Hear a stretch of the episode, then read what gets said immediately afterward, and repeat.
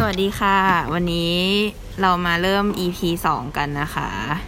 คุณหมอทิพย์วันนี้เป็นไงบ้างคะก็ดีค่ะไม่ยุ่งมาก สถานการณ์ฝุ่นก็ดูเริ่มจากขี้คายแต่ขี้คายไปชั่วครู่ ก็แต่ก็โคโรนาก็เริ่มมีข่าวข่าวของการมีวัคซีนแล้วเนาะเราก็รู้สึกสบายใจกันไปเปราะเล็กๆ โอเค แต่วันนี้เรามีประเด็นสำคัญค่ะ คือมีหลายคนเริ่มเริ่มแบบ เออสงสัยเนอะเราอยู่ในยุคเทคโนโลยี 4.0 แล้วเราใช้จอกันเยอะใช้คอมพิวเตอร์กันเยอะอะไรเงี้ยมันมีประเด็นเรื่องสุขภาพตากันค่ะ คืออยากถามหมอทิพย์ว่าแบบเออเมื่อไหร่ที่เราแบบควรควรไปตรวจตาหรือว่าแบบอาการอะไรบ้างที่เราแบบควรต้องพึงระวังเนี่ยค่ะ ถ้าเรามีปัญหาเรื่องเกี่ยวกับสุขภาพตา ก็อันแรกเลยนะคะ อันที่หนึ่งก็คือ มองเห็นไม่ชัดเนี่ยแหละค่ะ แต่ว่ามองเห็นไม่ชัดอย่างเดียวอาจจะไม่พอที่แบบคือมันมันต้องไปเสียเวลาไปรอตรวจอะก็คือมองเห็นไม่ชัดบวกกับใส่แว่นแล้วมันไม่ดีขึ้นนะคะ เพราะว่าสาเหตุสำคัญที่ทำให้คนเราเนี่ยมองเห็นไม่ชัดเลยก็คือค่าสายตาที่มันผิดปกติ ส่วนอันที่สองก็คือมีอาการปวดตาร่วมกับมีตาแดง เพราะว่าส่วนมากเนี่ยปกติแล้วถ้าตาแดงเฉยๆเนี่ยก็มักจะแบบไม่ใช่เป็นโรคอะไรที่สำคัญมาก แต่ว่าถ้ามันมีปวดร่วมด้วยเนี่ยในข้างที่เรามีตาแดงเนี่ย มันจะมีโรคแล้วล่ะค่ะ ก็แนะนำว่าควรจะไปตรวจกับคุณหมอที่โรงพยาบาลอืมส่วนอันที่สามเลยก็คือ มองเห็นเป็นแบบพวกแสงในตาไม่ใช่แบบไมเกรนหรืออะไรอย่างนี้นะคะอาจจะต้องตัดกับพวกไมเกรนไปนิดนึงมองเห็นเป็นเหมือนฟ้าแลบเลยอะแบบ เหมือนเราโดนถ่ายรูปอะค่ะแล้วมีแสงแฟลชแยงตาแบบเนี้ยคือไม่มีอาการปวดหัวอะไร แต่ว่าอยู่ดีก็แบบเหมือนฟ้าแลบผ่าเปี้ยงขึ้นมาอย่างนี้ใช่ไหมคะใช่ใช่หรือบางคนก็อาจจะเห็นเป็นแบบพวกแบบหยักใยลอยไปมาในตาอะไรแบบเนี้ยค่ะอ๋อมีอย่างนี้ด้วย ใช่ใช่แล้วก็แบบอารมณ์เหมือนแบบเอ๊ะแบบเห็นอะไรจุดดำๆอะไรลอยไปลอยมาในตา แล้วก็แบบจับแล้วก็อ้าวไม่มีอะไร แล้วก็อันที่สี่อันสุดท้ายเลยแต่ว่าค่อนข้างน่ากลัวเหมือนกันก็คือ เป็นอาการแบบภาพดับดับยังไงก็คือแบบเหมือนคนมาปิดไฟห้องเราไปเลยอะเหมือนมืดไปชั่วครู่อะไรอย่างเงี้ยค่ะ ซึ่งอาการเนี้ยมันอาจจะกลับมามองเห็นปกติ แต่ก็ถือว่าเป็นอาการเตือนที่สำคัญ เพราะเท่ากับว่ามันเหมือนจะเป็นอาการเตือนเลยว่าเราแบบเป็นสโตรกที่ตาหรือเปล่าเนาะซึ่งส่วนใหญ่เนี่ยอาการเนี้ยจะเกิดกับคนที่อายุมีอายุประมาณสักห้าสิบขึ้นไป หรือว่ามีปัจจัยเสี่ยงเช่น ดื่มเหล้าสูบบุหรี่สังสรรค์อะไรอย่างงี้ หรือว่า มีโรคประจำตัวอยู่เดิมแล้ว เช่นแบบพวกความดันหัวใจ แล้วก็มีอาการแล้วอะไรที่คุณพลอยกังวลอยู่ไหมคะ อ๋อ อย่างพลอยแบบถ้าแบบชอบแบบคันตาขึ้นมาแบบบ่อยๆ ต่อเนื่องอย่างเงี้ยค่ะ อย่างเงี้ยมันจะมันจะภูมิแพ้ที่ตาไหมหรืออะไรเงี้ยค่ะ หรือว่ามันก็แค่แบบคันๆทั่วไปมันก็เกิดขึ้นได้อะไรเงี้ยค่ะ เครื่องตา ก็ส่วนใหญ่อาการคันตาเนี่ยก็ ส่วนใหญ่นะ มักจะมีอะไรมากระตุ้นอะ มันแต่ว่าถ้ามันเป็นตลอดไม่หายเลยก็แนะนำว่าให้ไปตรวจเหมือนกัน เพราะว่าถ้าสมมติคนที่เป็นภูมิแพ้ที่ตาก็คงจะคล้ายกับภูมิแพ้ที่จมูก หรือภูมิแพ้ที่อื่น มันจะต้องใช้ยาที่มันลดอาการช่วงที่เรามีอาการกระตุ้นถูกกระตุ้นขึ้นมาแล้วก็ต้องมียาหยอดเนี่ยแหละค่ะที่ต้องใช้ควบคุมอาการไม่ให้เกิดอาการแพ้ครั้งต่อต่อไปอโอเคค่ะ อันนี้แล้วเดี๋ยวมาพูดเรื่องประเด็นของน้ำตาเทียมเนาะ คือเหมือนเคยไปร้านเภสัชนะคะ คุณหมอ แล้วหลังๆ เริ่มเขาแบบเออเชียร์เรา พอเราแบบรู้สึกว่าแบบตาแห้งหรืออะไรเงี้ยเขาเขาเหมือนแนะนำเราว่าให้หยอดตาก็เลยแบบ อยากถามว่าน้ำตาเทียมมันจริง ๆ มันสำคัญหรือมีประโยชน์อะไรบ้างเนี้ยค่ะ ก็ตัวน้ำตาเทียมเลยเนี่ยนะคะ ก็ต้องบอกว่า จะบอกว่ามันเป็นยาก็คือก็คือถูกเหมือนกัน หรือจะบอกว่ามันไม่ใช่ยาก็ถูกอีกเช่นกัน เพราะว่า ยาเนี่ยแปลว่าใช้สำหรับคนที่มีโรคเนาะอย่างคนไข้ที่เป็นโรคตาแห้ง ซึ่งโรคตาแห้งเนี่ยก็ต้องได้รับการวินิจฉัยโดยจักษุแพทย์ ส่วนถ้าประเด็นที่ว่าน้ำตาเทียมเนี่ยไม่ใช่ยาก็คือประโยชน์ของมันเนี่ยคือมีสองอย่างอะค่ะที่ที่คิดที่คิดว่ามันใช่เลยก็คือหนึ่งคือบรรเทาอาการระคายเคืองตา คือตาเนี่ยมันก็เป็นอวัยวะอย่างหนึ่ง มันย่อมเกิดอาการแบบเหนื่อยล้าไม่สบายอะไรแบบนี้ได้เหมือนกัน ก็มักจะมีอาการระคายเคืองตา แสบตา หรืออันที่สองคือเมื่อมีฝุ่นเข้าตาเนี่ยอยากจะแนะนำให้คุณผู้ฟังทุกคนเนี่ยคือใช้เป็นตัวน้ำตาเทียมเนี่ยใช้ชำระล้างตาหรือชำระล้างฝุ่นที่เราสงสัย คือไม่ควรไปลืมตาในน้ำประปา เนื่องจากว่าจะทำให้มีสิ่งแปลกปลอมอื่นๆเนี่ยเข้าไปในตา แล้วอย่างแล้วก็มันไม่ใช่ว่าน้ำประปาเนี่ยเออคือถึงจะบอกว่าสะอาดดื่มได้ แต่มันไม่ได้ไว้ใช้สำหรับแบบมาสัมเออมาสัมผัสกับพวกเยื่อบุต่างๆ ของร่างกายอะค่ะคือห้ามลืมตาในน้ำประปา อันนี้จะต้อง แบบสร้างกรอบความคิดใหม่นิดนึง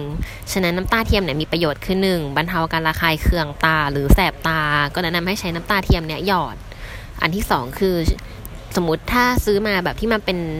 เออแท่งๆนะคะ แท่งเล็กๆเนี่ยสามารถแบบบีบเพื่อล้างตาไปได้เลย แล้วก็ส่วนไอ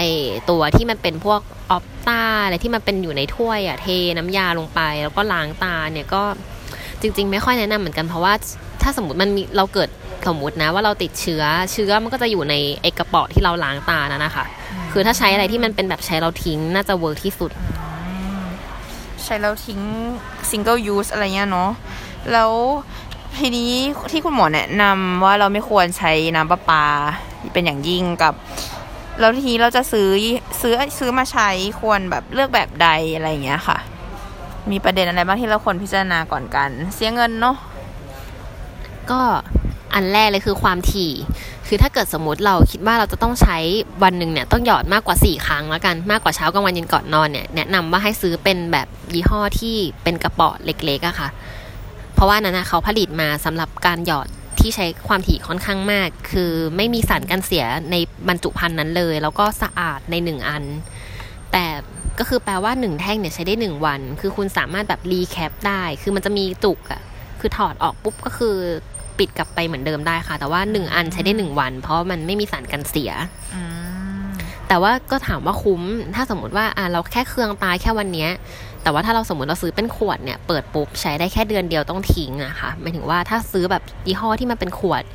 คือเปิดปุ๊บอยู่ได้หนึ่งเดือน ใช้หมดใช้ไม่หมดก็ต้องทิ้ง เพราะว่ามันมีสารกันเสีย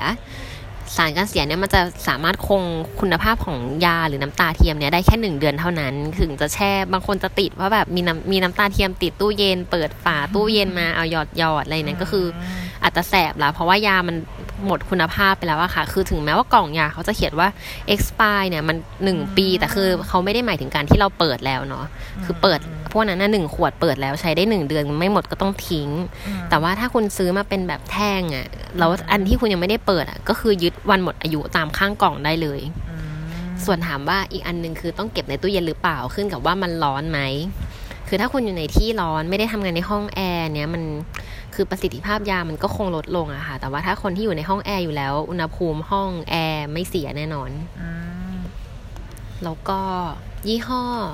คือ อาจจะต้องพูดถึงยี่ห้อนิดนึงเนาะคือในบรรดาความเข้มข้นน่ะมันก็จะมีความเข้มข้นต่างแตกต่างกัน อย่างเช่น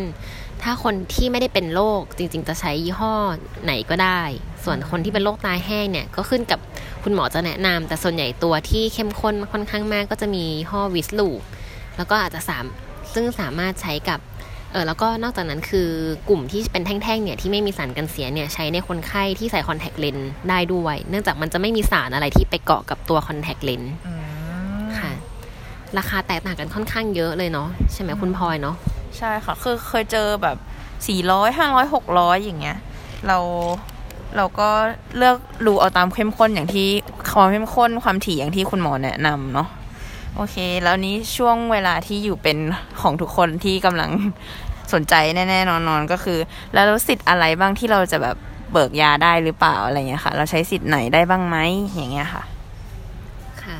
ก็สมมติสรุปแล้วถ้าหยอดยาแล้วอ่าดีขึ้นหรือไม่ดีขึ้นยังไง